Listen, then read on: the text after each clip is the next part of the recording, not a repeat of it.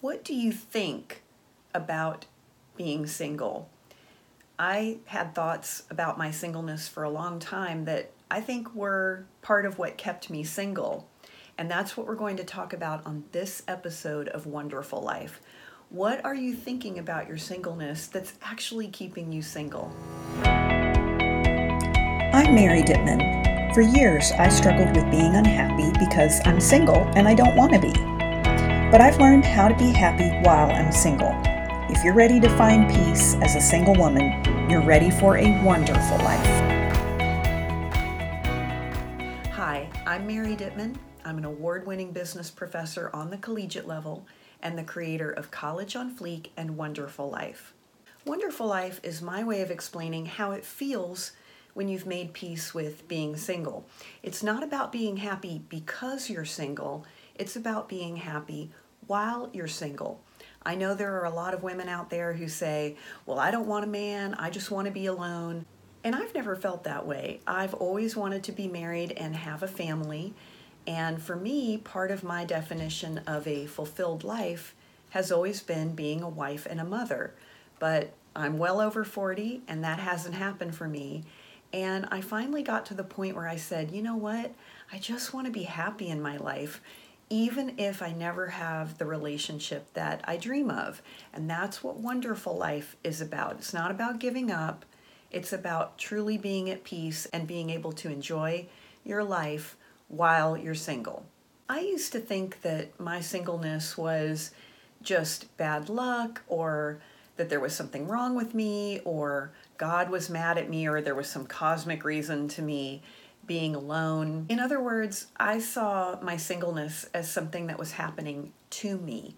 Now, today, I recognize that my singleness is a consequence of some of the thoughts and the behaviors that I had for years. And because I had certain beliefs about being single, I behaved in ways that were reinforcing those beliefs and they were counterproductive, so I would stay single. And what was happening in my case was that I didn't recognize what I was doing, and so I didn't feel like I had control over the fact that I was single. And if you don't feel like you have control over something, then you feel powerless to change.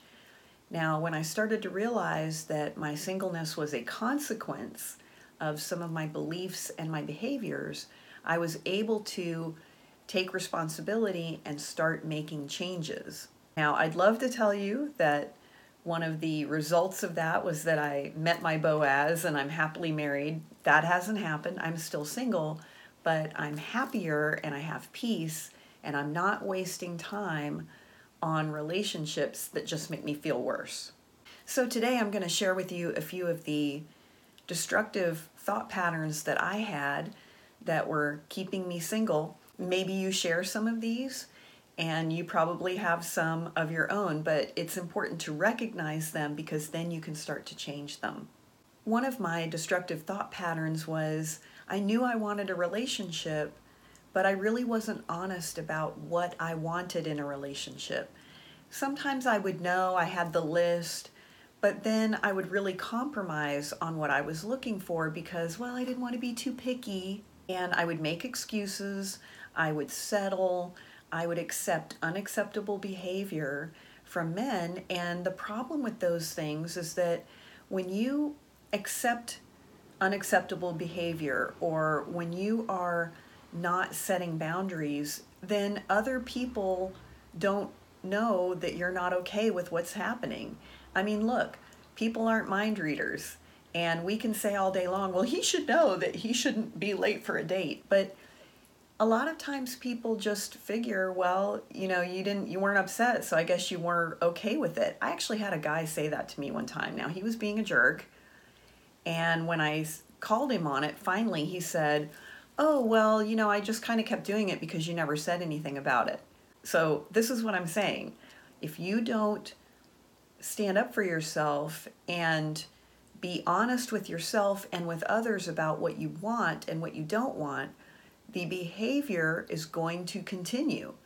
and when you're when you're engaging in the same behavior you're going to get the same results that you that you've always been getting what i'm trying to say here is i would waste months and years dating people that weren't giving me what i wanted in the relationship as an example well you're still enmeshed with your ex-girlfriend ex-wife ex-fiance whoever and you're just totally still involved with that person or you're late for a date all the time or you treat me in a disrespectful way.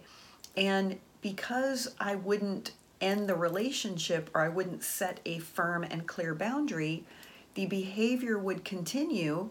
And so here I am now in this relationship that is not healthy. I'm not being honest. I'm basically settling and making excuses for unacceptable behavior.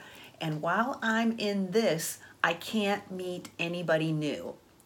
And that's a problem with that type of behavior. A lot of times as women we think, well, you know, I'll meet somebody or my, my the right guy will show up. He might, but you won't see him because you're so involved in trying to get this thing to work. My second destructive belief was that I thought there was something wrong with me. Now, I mention this a lot because I know that a lot of women struggle with this. And it, it's not always as obvious as, well, I'm too fat, or I'm too tall, or I'm not blonde, whatever the, the thing is, it's not usually that simple. But I've heard women say before, well, my picker is broke. And so we say that like, well, if there's a jerk in the room, I'll find him. Well, that's another way of saying you think there's something wrong with you that you can't pick or be attracted to a healthy, nice guy. And the problem here whenever you think that there's something wrong with you, and again, I'm saying you think there's something wrong with you, but it could be I'm not thin enough, I'm not outgoing enough, or I'm not quiet enough, or I need to be out there more, or I need to do this, or go here, or be like this. And the problem with any of that type of thinking is one of two things is going to happen.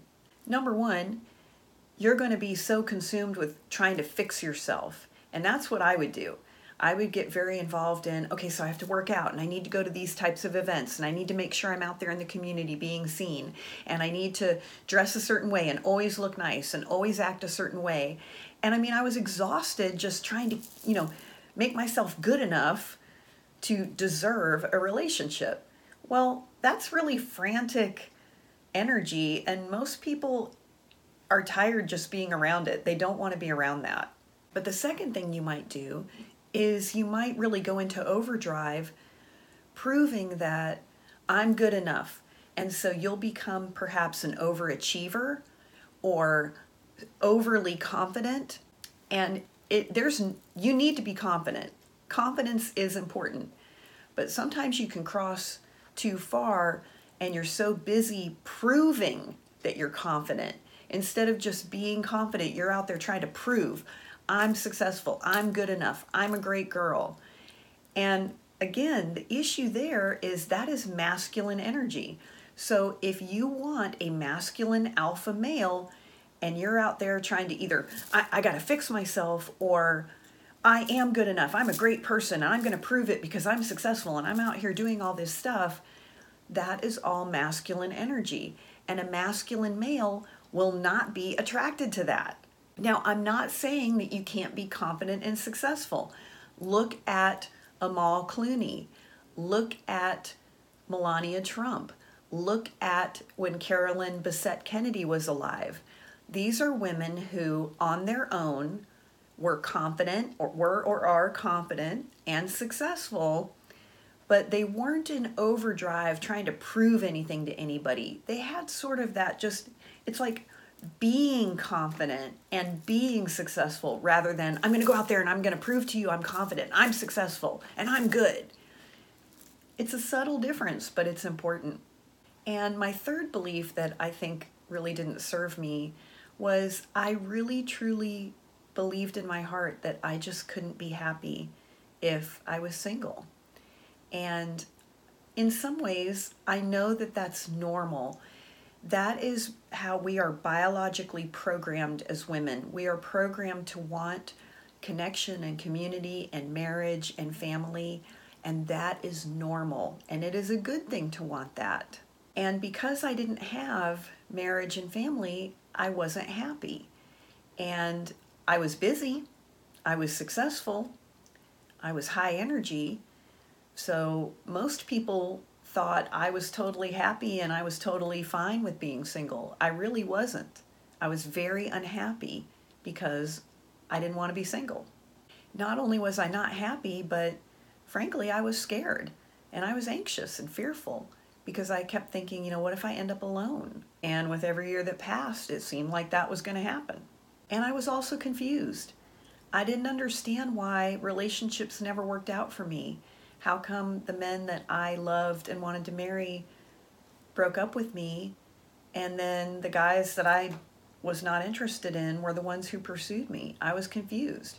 And when you're walking around confused and anxious and scared and feeling sad, people pick up on that. You can cover it up with makeup and high energy and a smile and confidence, but if that's what's really going on inside, people pick up on that. And they don't always know what they're picking up on, but I had many gentlemen over the years who would say, I just feel like I would not want to date you because I feel like I couldn't live up to your standard, or I feel like I just wouldn't be good enough. And what they were picking up on was that I was so consumed with keeping myself like I have to be good enough. I have to I have to up my game so that someone will want to marry me.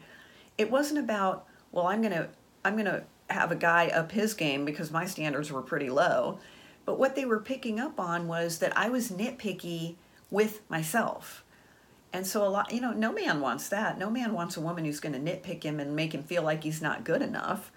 And I was creating that, but it wasn't because I was going to nitpick the guy, it was because I was currently nitpicking myself.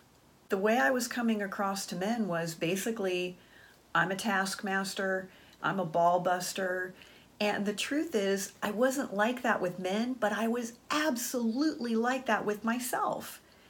And so mm, a lot of men would, wouldn't even get to the point of wanting to ask me out because they would pick up on this and, and think like, oh, I don't know, doesn't sound like fun. And you know what? It wasn't fun because I, the way I was treating myself, like I said, I felt confused, I felt anxious, I felt sad, I felt like I wasn't good enough.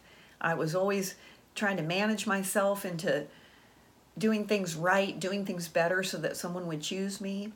And those thought patterns were actually what was keeping me single. I was doing all that to try to not be single, but by doing that, I was keeping myself single. I'd love to report that, okay, I recognized these thought patterns, I changed them, and bam, my Boaz showed up. That hasn't happened. And the older I get, the more that I have to wrap my brain around the fact that it may not happen. But today, I'm at a place of peace and I'm able to truly enjoy my life I wish there was a man in my life. I would prefer to be in a relationship. I would love to be married and have a family, but I don't have that. And today I'm at peace about it. And I'm able to enjoy what I do have in my life. I used to always just feel like singleness was like a monkey on my back, and I could not shake it off. Today, I don't feel like I have that monkey on my back. And as I said, I'm really able to just be relaxed, and enjoy the good things in my life.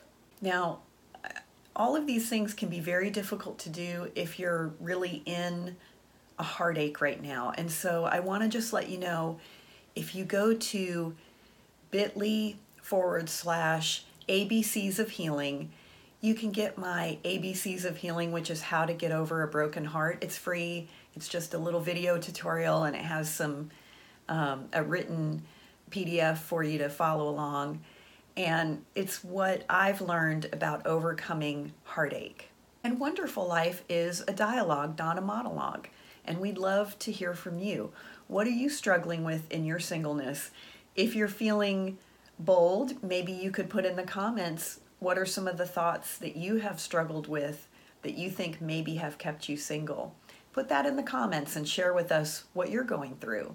You can always connect with us at wonderfullife.com, and every Friday we post a new blog with content that we hope is going to help you create your own wonderful life. And make sure you join us next time right here on Wonderful Life.